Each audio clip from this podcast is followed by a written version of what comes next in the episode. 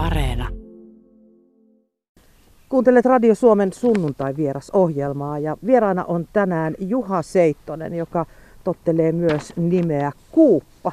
Tämä saattaa soittaa kelloja, jos on joskus kuullut sellaisesta suomalaisesta bändistä kuin Dingo. Juha Seittonen, me istutaan Verlassa maailmanperintökohteen välittömässä läheisyydessä. Aurinko paistaa, vesi kimmeltää. Mitä tämä paikka merkkaa sulle? Vapautta. Se on eti aika paljon sitä, että tänne, tänne mä tuun aina kun oon mökillä, niin tota, toki mökilläkin on vapautta, mutta täällä on varmaan sitä enemmän vielä sitten. Että mä dikkaan tätä aluetta ihan älyttömästi. Täällä on, täällä on vettä ja luontoa. Niin kuin, se on niin kuin, sit kaikkea mitä mä tarvitsen. Tästä me saatiin historiasta hyvä aasinsilta. Mennään historiassa taaksepäin ja, ja mennään, mennään sinne Poriin. Sä oot syntyisin Porista ja, ja tota, asuit kolmen sukupolven kodissa. Millaiset ne lapsuusvuodet siellä Porissa oli?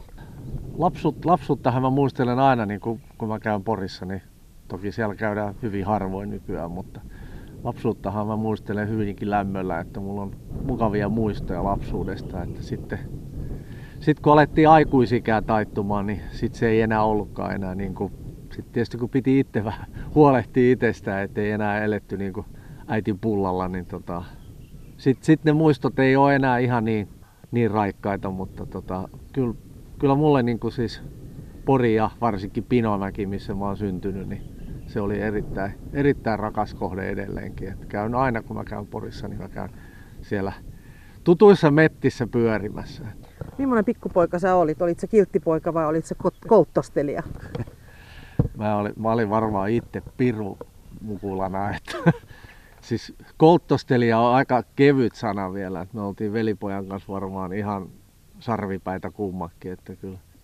Jos tätä ohjelmaa kuuntelee sellaiset henkilöt, jotka on joskus minun ja velipoika kaitsenut. Meillä, meillä oli muutamiakin tällaisia nuoria henkilöitä, sit, jotka oli palkattu meitä kaitsemaan aina kesälomaa ajaksi, kun isä ja äiti oli kumminkin töissä ja me mummo ei sitten ihan jaksanut meitä aina, niin se otti vähän vapaata, niin sitten meille tuli joku tämmöinen supernänny sinne hoitamaan. Ja tota, voin sanoa, että jos he vielä kuulevat tämän ohjelman, niin kyllä ne varmaan muistaa piston sydämessään siihen kyllä, että, että vieläkö nuo pirulaiset elää. Mitä silloin 70-luvulla niin Porissa, niin, niin mitä se lapset ja nuoret, mitä ne silloin harrasti? Kyllä varmaan, varmaan futista ja lätkää. Urheilua aika paljon ja sitten tietysti yhdessä vaiheessa sit mulla ja velipojalla sit alkoi taittua sinne musapuolelle enemmän. Niin tota. Mutta se oli aika paljon semmoista liikunnallista harrastusta. Kyllä aika monet, monet mun kaverit kyllä harrasti. Niinku. Mut kyllä se, futis ja lätkä oli varmaan ne päällimmäiset siinä.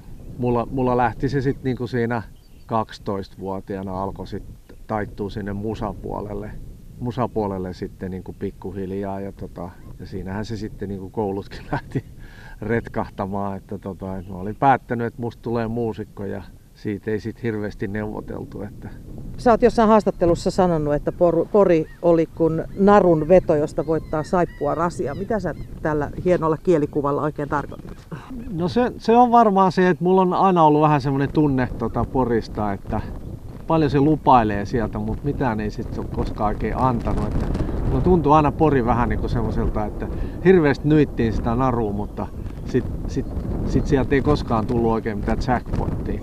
Sitten tässä ihan muutamia vuosia sitten, niin tota, mä niin kuin tavallaan juttelin yhden mun tutun kanssa, ketä oli myöskin Pinomäestä kotoisin. Ja tota, puhuttiin, puhuttiin sitten tästä kyseisestä asiasta vähän sen, ja sitten kun hän kysyi, kun mä sanon, että mulla on kauhean vahva veto nykyään niin kuin tänne Kymelaksun suuntaan. Että Kuusaalle ollaan varmaan muuttamassa sit siinä vaiheessa, kun eläkeikä alkaa niin kuin, niin kuin muuttumaan. Niin sitten tämä kaveri sanoi, että, että kyllähän tavallaan ymmärtää sen, miksi olet sinne menossa. Että, tota, että se, se muistuttaa hyvin paljon maisemaltaan niin kuin Hiitolaa.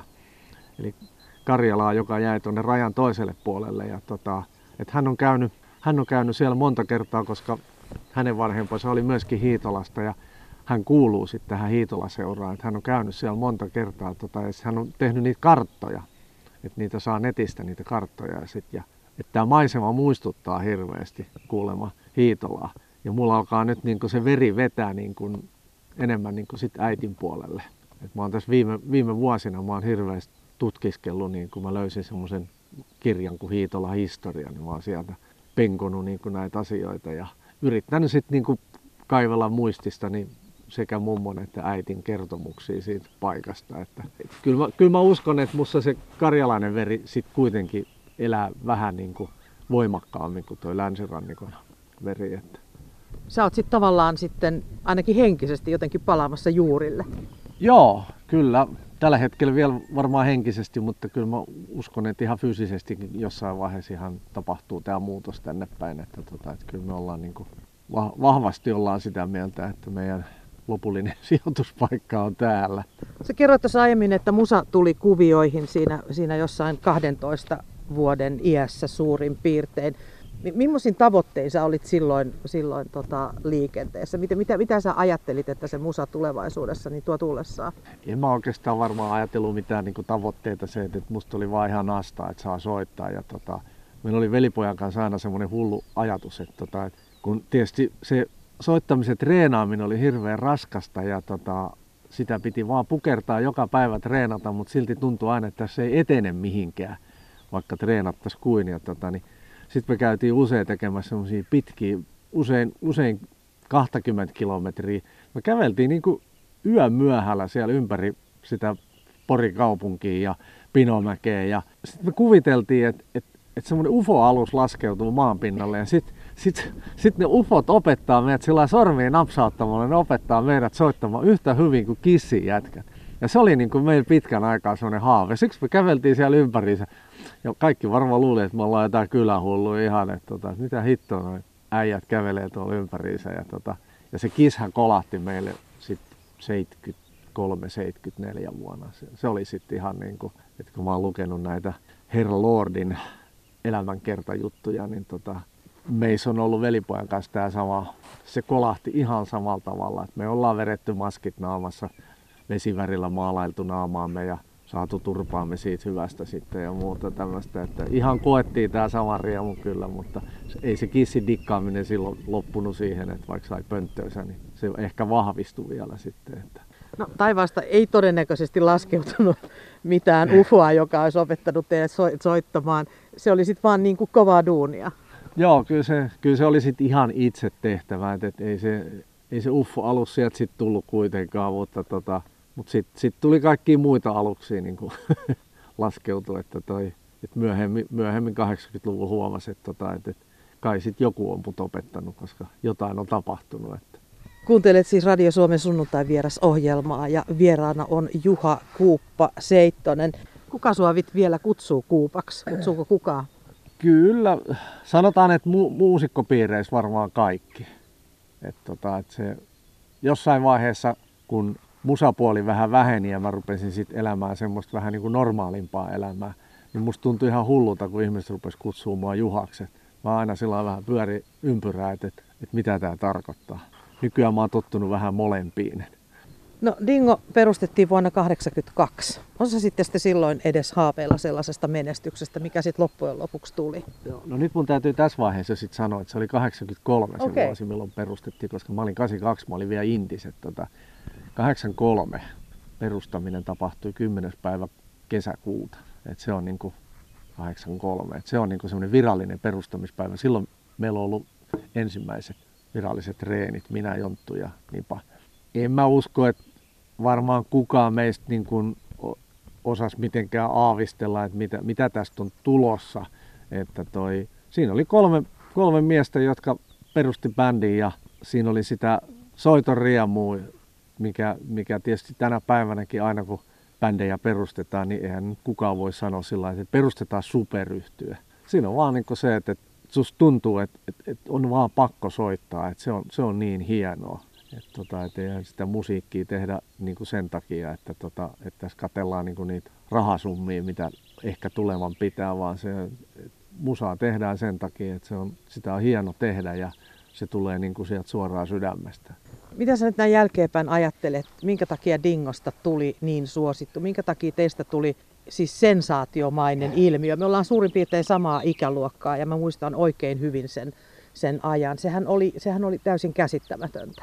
Sä et ole varmaan ensimmäinen, joka tota, tota kysyy, eikä varmaan viimeinenkään. Tota, to, toi on tietysti toi on vähän paha kysymys. Niin kuin, ja mä oon miettinyt sitä niin, että tota, et kyllä, se, kyllä se varmaan meistä, meistä paisto ulos. Tämä on tosi, tosi naivi sanoa näin, että me oltiin niin kuin tosissaan ja että et meistä näkyy se ulos.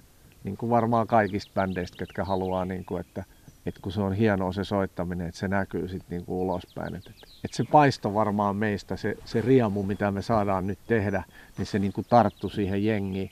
Mutta mut siihen, tohon mä en sit uskalla mennä sanomaan mitään, että miksi se paisui niin, niin isoksi, niin se on ihan mahdotonta sanoa. Että sehän on ihan sama, että miksi Beatles oli niin iso ja siis se on vielä tänä päivänäkin sitä pidetään isona. Miksi Elvis oli niin kova juttu. Se on, se on jotain semmoista ihan mystiikkaa vaan. Monen mielestä te editte silloin melkoista unelmaa, mutta ei se tainnut olla ihan silkkaa unelmaa koko ajan. No joo, ei, ei, ei, se, kyllä, ei se kyllä unelma ollut kyllä koko aika. Että se oli niin kuin sanotaan, että hienoa, hienoa siinä oli tietenkin se, että sä sait tehdä just sitä työtä, mitä sä halusit, halusitkin, mihin sä olit niin kuin valmistautunut nuoresta pojasta saakka, että nyt, ja sitten kun siihen pääsi. Mutta tota, mä oon monta kertaa sanonut, sanonut, kun oon jutellut jonkun näiden nuorten kanssa, jotka aina halajaa, että, miksi, että nyt täytyisi päästä huipulle ja että, se, että oliko se niin hienoa ja kaikkea, niin mä sanon, että jokaisella mitalilla on aina kääntöpuoli. Että siellä on sitä gloriaa, mutta sitten glorian toisella puolella on sitten, sit tulee aina sit iskuja kyllä, että, tota, että se, on, se on raskasta se duuni, se on, se on valvomista, se on autosistumista, se on niin kuin kaikki, ketkä tekee tota keikkahommaa, niin ne, ne pystyy allekirjoittamaan nämä samat asiat. Että on se tänä päivänä tai 80-luvulla tai 60-luvulla, niin se työn luonne ei muutu siitä miksikään. Että olosuhteet varmaan muuttuu, että nyt kun tehtiin Dingon kanssa 2017, tehtiin muutamia keikkoja silloin festareilla, niin tota, olosuhteet oli muuttunut todella paljon. Että siellä, oli, siellä oli oikein miellyttävää olla. Niinä isoina vuosina niin, niin tota, varmaan naisia riitti, tyttöjä riitti, rahaa tuli ja, ja rahaa myös varmaan meni. Joo, kyllähän se, kyllähän se selvä juttu on, että, että omasta puolestani tietenkin puhun, että tota, tämmöinen Peppu Aukinen ma- maalaispoika, mille ei ollut koskaan ollut mitään omaa, niin sitten kun sitä rupesi niin kuin tulemaan vähän niin kuin ovista ja ikkunoista, niin kyllähän se lähti lapasesta se kulutus ihan täysin. Että ei, ei, siinä, ei siinä hirveästi kyllä mietitty, että ostanko vai pistänkö sukan varteen. Että kyllä kaikkea piti saada ja kaikkea piti olla ja, ja tota, varmaan sitä näyttämisen haluukin siinä vähän oli, että kattokaa nyt, että ei tässä napeilla pelata. Että mä muistan muistan ikuisesti sen, sen päivän, kun, tota, kun mun mummo kerran aina sanoi mulle, että, että voi poika, kun sä toisit edes yhden leivän tähän taloon tuolla sun soittamisella. Niin mä sitten kerran tein semmoisen ihmeen, että tulin sitten keikka, keikalta kotiin sillä aamu, aamuyöstä ja tota, Porissa oli aikanaan semmoinen porileivän tehdas, missä tehtiin tota, leipää sitten ja niillä oli sitten semmoinen tehdään myymälä siinä ja tota, minä poika marssin semmoisessa aamurapulassa sinne ja tempasin 3000 markkaa pöytään ja sanoin, että siinä on rahaa, että leipää tohon osoitteeseen niin paljon kuin tällä rahalla saa. Ja sitten tietysti kun ne oli sen, sen hintasi, kun ne leivät oli, että tota, niin kyllä kolmella tuhannella muutama kannikka sitten tuli ja sitä sitten jaettiin siellä kyläläisille. Eikä mummo sanonut kertaakaan sen jälkeen, että toisit leipää tähän taloon. Että Kaipaat sä jotain niistä suosion vuosista? En oikeastaan. En oikeastaan. Mä, mä sain niistä suosion vuosista silloin ihan niin kuin, mä näin mitä se on ja en mä sieltä oikeastaan kaipaa mitään. Et, et, mulla, on, mulla on tällä hetkellä elämä paljon paremmassa paljon parempi kuin se silloin aikana, että, tota, että, se, se, oli silloin hienoa. Silloin oltiin nuoria ja riahuttiin tuolla, niin tota, en, mä, en, mä, en mä nyt tänä päivänä ei mulla kestäisi pää ollenkaan sitä enää, että, eikä varmaan kroppakaan. No Dingo hajosi sitten lokakuussa 86 suosionsa huipulla ja sä olit silloin 24-vuotias. Millainen pysähdys se Juha oli megasuosiosta takaisin maan pinnalla? No kyllähän se varmaan, kyllähän se varmaan oli niinku semmoinen raketti, mikä tömähti suoraan maahan. Niinku, että toi, musta kun me sen viimeisen keikan jälkeen tultiin, ajettiin Poriin ja sitten, tota, sitten, sitten mä hyppäsin bussista pois ja mä asuin silloin sitten, mulla oli kämppä siinä Porin keskustassa, niin tota, mä varmaan istuskelin mun keikkakassin päällä siinä pari tuntia siinä parkkipaikalla, missä mun autokin oli, niin siinä tuli muutama iso ajatus sit mietitty, että mitähän tässä nyt sitten alkaisi, että, toi, että jotain varmaan tarvitsisi tehdä, että ei, ei sitä osannut oikein ensi alkuun edes niin kuin sillä, se oli vaan semmoinen nopea tysäys ja sitten tota, siinä varmaan meni jokunen tovi ennen kuin kerää sittensä kasaan, että tota, mitä sitä sitten, että mitähän mä osaisin tehdä muuta kuin tätä. Radio Suomen sunnuntai vierana on tänään siis Juha Seittonen. Juha, sä otit sitten Dingon jälkeen lusikan niin sanotusti kauniiseen käteen ja, ja aloit tehdä, voisiko sanoa, niin kuin niitä oikeita töitä. joo, kyllä, joo. Siinä tuli opiskeltua muutama ammatti sitten, niin kuin, ammatti sitten että, tota, että, että siinä on maalari, maalari ammattia ja lähihoitaja, hieroja. Et mä oon tehnyt näitä kaikkia. Sitten mulla on ollut oma, oma yritystä, missä mä oon sitten tehnyt niin kuin, no etupäässä rakennusalan hommia tota, yrityksen kanssa. Mutta tota, on siellä sitten soittamista mahtunut väliin jonkun verrankin. Että, tota, opiskelun, opiskelun ohella on sitten niin kuin, tienannut opiskelurahoja niin sitten vielä niin kuin soittamalla. Että ne on ehkä ollut niitä raskaampia vuosia sitten sen jälkeen, että, että siinä, on, siinä on oppinut niin kuin sen että millaista se opiskelijaelämä on sitten, niin kun, kun tuut valvotun jälkeen suoraan koulun penkille kahdeksalta, kun oot viideltä aamuesta tullut ihan rehelliseltä humppakeikalta niin kun pamahtanut sinne koulun penkille, niin kyllä siinä samoilla silmillä on vedetty seuraavakin päivä, niin se on se opiskelu ollut aika raskasta, mutta kummasti sitä ihminen selvii kaiken näköisistä, kun se vaan haluaa. Niin. No rokkarista muun muassa lähihoitajaksi. Se se on aikamoinen hyppy. No joo, se on tietysti, onhan se tietysti niinkin, että mutta mä oon aina, mä oon aina tykännyt tehdä niin kuin semmoista duunia, missä mä oon niin kuin ihmisten kanssa tekemisissä. Et mä, mä jo häirinnyt ollenkaan semmoinen, niin kuin jotkut sanoo, että, että he ei voisi missään tapauksessa tehdä semmoista duunia, että he on niin kuin ihmisten kanssa tekemisissä, varsinkaan hoitoalan töitä. Että, että mä koin sen, koin sen niin kuin sillä hetkellä, niin kuin, että, että tämä voisi olla mun juttu. Ja, ja aika pitkään se olikin mun juttu, niin että, tota, että Porissa ei siihen aikaan niin hirveästi saanut sitä duunia kyllä, että se jäi siellä vähän vähemmälle, mutta sitten kun mä muutin Helsinkiin, niin sitten sit sitä on saanut kyllä tehdä. Että on kokenut senkin riemun kyllä. Että. Ja sitten sen lisäksi sitten tietysti mä opiskelin vielä hierojaksi siitä siihen päälle vielä, että sitäkin, sitäkin tuli Poris kokeiltua, mutta sitten täällä Helsingissä mä oon tehnyt sitä enemmän. No sä oot ollut hoitajaroolissa, niin sä oot tehnyt töitä niin vanhusten kanssa kotihoidossa, mutta myöskin kehitysvammaisten kanssa. Joo, kyllä. Kyllä se on tota, molemmat on tärkeitä duunia ja, ja tota, niin se on omat pikkuvivahteensa, mutta siis hoito, hoitotyö on niin kuin sillä että se, siinä, niin kuin, siinä mennään niin kuin äärimmäisten asioiden kynnykselle. Että, tota, että, että se, se ei ole niin kuin sillä että ei ne niin hirveästi ero toisistaan. Että, tota, että, että viime kesänä mä olin täällä Kuusalla, olin, olin tota kesä, kesäduunissa ja mä olin vähän niin kuin sillä sanotaan niin kuin mä yhdessä jutussa sanoinkin, että mä oon vähän semmoinen tiedustelija, että mä tuun kokeilemaan, että millaista täällä Kuusaalla on, että kun me ollaan kaavailtu sitä, että jossain vaiheessa muutetaan niin se. Ja kyllä, se, kyllä se vahvisti mun uskoni siihen, että, tota, että kyllä jossain vaiheessa tänne muutetaan, että kyllä, kyllä tiedustelija oli ihan oikein. Tunnistetaanko sua vielä, kun sä teet tämmöistä hoivatyötä muun muassa tai, tai hierojan hommaa, niin, niin tunnistetaanko sua vielä Dingon rumpalina?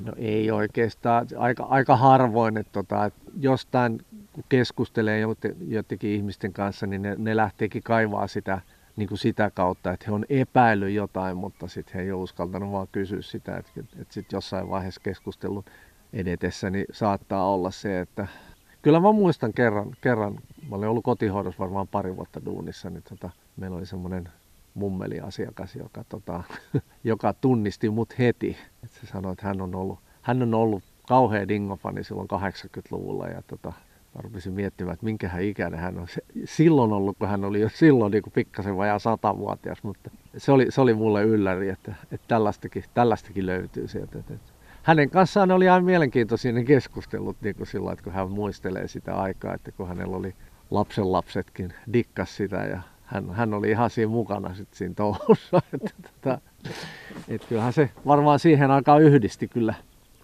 paljonkin ihmisiä kyllä. Että. Dingon vuosista jäi ainakin se hyvä, että, että vaimo löytyi tavallaan sieltä niin kuin Dingon ajoilta. No joo, kyllä se on, että tota, sanotaan, että hän, hän löytyy tietenkin niin kuin työn puolesta, että hän oli tekemässä tekemässä meistä juttua, niin kuin, kun oltiin Virossa keikalla. Ja tota, tämä onkin tämmöinen huumori, mitä me heitetään aina, että mä oon löytänyt, löytänyt vaimoni Virosta, niin tota, kaikki aina luulee, että mulla on virolainen, virolainen vaimo, mutta tota, että se on vaan, paikka on niin kuin, paikka on ollut Viro, mutta tota, että kyllä mulla ihan suomalainen, ihan Pohjois-Karjalan tyttöjä on, että tota, sieltä, sieltä hän on lähtöisin. Ja, tota, ja täydennämme kyllä toisiimme oikein hyvin, että kun mä oon tämmöinen länsirannikon kylähullu, niin sit hän, hän vähän täydentää tätä. Et mulla on vähän sama juttu kuin isä ja äiti oli aikana, että äiti oli Karjalasta ja isä umpitolla luvialainen, niin tota, me ollaan vähän samanlainen pari. Että. Eletään vuotta 2020. Kuka Juha Seittonen on tänään? Kuka, kuka sä oot, mitä sä teet ja mitä sä harrastat? Mä edelleen olen Juha Seittonen. Että tota, mä olen tällä hetkellä, mä olen Helsingissä, mä olen YITllä töissä ja olen siellä niin sanotusti niin kuin takupuolen työntekijänä, eli teen vuositakuutöitä huolto- ja korjausmiehenä. Ja harrastuksena varmaan tällä hetkellä on, mulla on yksi, yksi ylitse muiden, mun rakkain harrastukseni on ollut ampuminen ihan varmaan tuolta 3-14 kesäisestä saakka. Että se alkoi ensin kiväripuolella, mutta nyt se on niin taittunut vähän tonne pistoolipuolelle. Että vapaa, vapaa pistooli, olympiapistooli, ilmapistooli, nyt, nyt alkaa kiinnostaa sit hyvin pitkälti myöskin toi liikkuva maaliampuminen, että, että jossain vaiheessa varmaan sitäkin mä rupean kokeilemaan vielä. Että, että, tota, että aika paljon ampumaradalla menee aikaa ja, ja sitten nyt taas kun kesä tulee, niin sitten toinen rakas harrastus on moottoripyöräily. Että se on nyt ollut tässä jo hyvin monta vuotta niin kuin mulla päällä, päällänsä. Mitä sä odotat tulevaisuudelta? No kyllä mä varmaan sitä, että saisi olla tietenkin terve, saisi tehdä töitä ja sitten jossain vaiheessa pääsisi muuttamaan tänne. Et se on varmaan niin se, mitä mä odotan. Mä olen varmaan meidän perheessä, joka odottaa sitä kaikkein eniten. Mä taistelen aina silloin tällä tyttären kanssa siitä asiasta hyvinkin vahvasti. Että tota, mä näen jotenkin tässä sen, sen saman, mitä mä, mitä mä oon kokenut lapsuuden. lapsuuden. Että mä oon ihan, ihan tuommoisesta maalaiskylästä kotoisin ja mä tykkään niin täällä just siitä, meillä on mökkikin semmoisessa paikassa, että se muistuttaa hyvin pitkälti sitä, niin mä aina vaimo alkaa jo kyllästyä siihen, kun mä sanon aina sillä että taas mä putosin ihan sinne lapsuuteen. Että tota, mulla tulee semmoisia flashbackkejä niin lapsuudesta, että mä tunnistan yhtäkkiä niin jostain tuoksusta, mikä tulee, niin mä muistan sen, että täältä haisi muuten meidän kansakoulus ja tämmöistä näin. Niin tota, mä oon tämmönen hirveä haaveilija, että niitä tulee sitten. Puhutaan vielä ihan hetki musiikista. Mitä se musiikki sulle nykyään tarkoittaa? No musiikki on tänä päivänä se oikeastaan tarkoittaa mulle niin kuin sitä, että mä saan, saan hyvi, hyvien kavereiden kanssa niin kuin soittaa. Periaatteessa sitä mitä haluaa ja, tota, ja sitten niiden kavereiden kanssa on, muodostuu niin kuin semmoinen yhtenäinen niin kuin ajatusmaailma siitä, että toi musiikki ei ole enää mulle mikään semmoinen pakokeino enää niin kuin ennen vanhaa, että, että siihen, siihen paettiin sitten aina, niin kuin, että se oli, se oli mulle jotenkin niin kuin semmoinen pakokeino kaikesta niin kuin muusta maailmasta, että, että sit, sitten kun tuntuu, että nyt maailma potkii mua päähän, niin sitten sit se musiikki oli niin kuin se, mihin mä pakenin. Et siitä mä oon päässyt onneksi eroon jo. Et se, se, oli hyvin raskasta aikaa niin kuin tehdä musiikkia niin kuin sillä, sillä metodilla. Että nykyään, nykyään, nykyään mä tosiaankin nautin siitä paljon enemmän mulla on tuossa semmoinen bändiviritys nyt kasa, kasalla ja tota, mulla, oli pitkä, mulla oli pitkän aikaa jopa, jopa ihan siis, mä olin aika masentunut koko, koko soittamisesta, että, mä oli pitkän aikaa, mä pistin ihan kapulat sivuun ja annoin olla, että, että, että mä, en, mä en löytänyt siitä niin kuin enää yhtään mitään, mutta nyt jotenkin on löytänyt sen valon taas sieltä tunnelin päästä ja nyt on tosi, tosi nastaa niin kuin soi, soittaa. Mä oon paljon treenannut itsekseni ja se riemu, riemu siitä soittamisesta on löytynyt uudestaan ja, ja nyt kun on semmoisia kavereita, kenen kanssa soittaa, että meillä on niin aika lailla samanlaiset ajatukset koko ajan siitä, niin tokihan me nyt sitten ollaan soiteltu vielä ihan cover-juttuja, että ei me ole lähettykään vielä niin kauheasti mitään omaa tekemään, mutta et meillä on ollut tosi nastaa ja se on, niin kuin, se on, se on taas musta niin kuin ihan äärettömän ihanaa, että, että soittamisesta, soittamisesta on taas löytynyt se sama riemu kuin joskus aikanaan.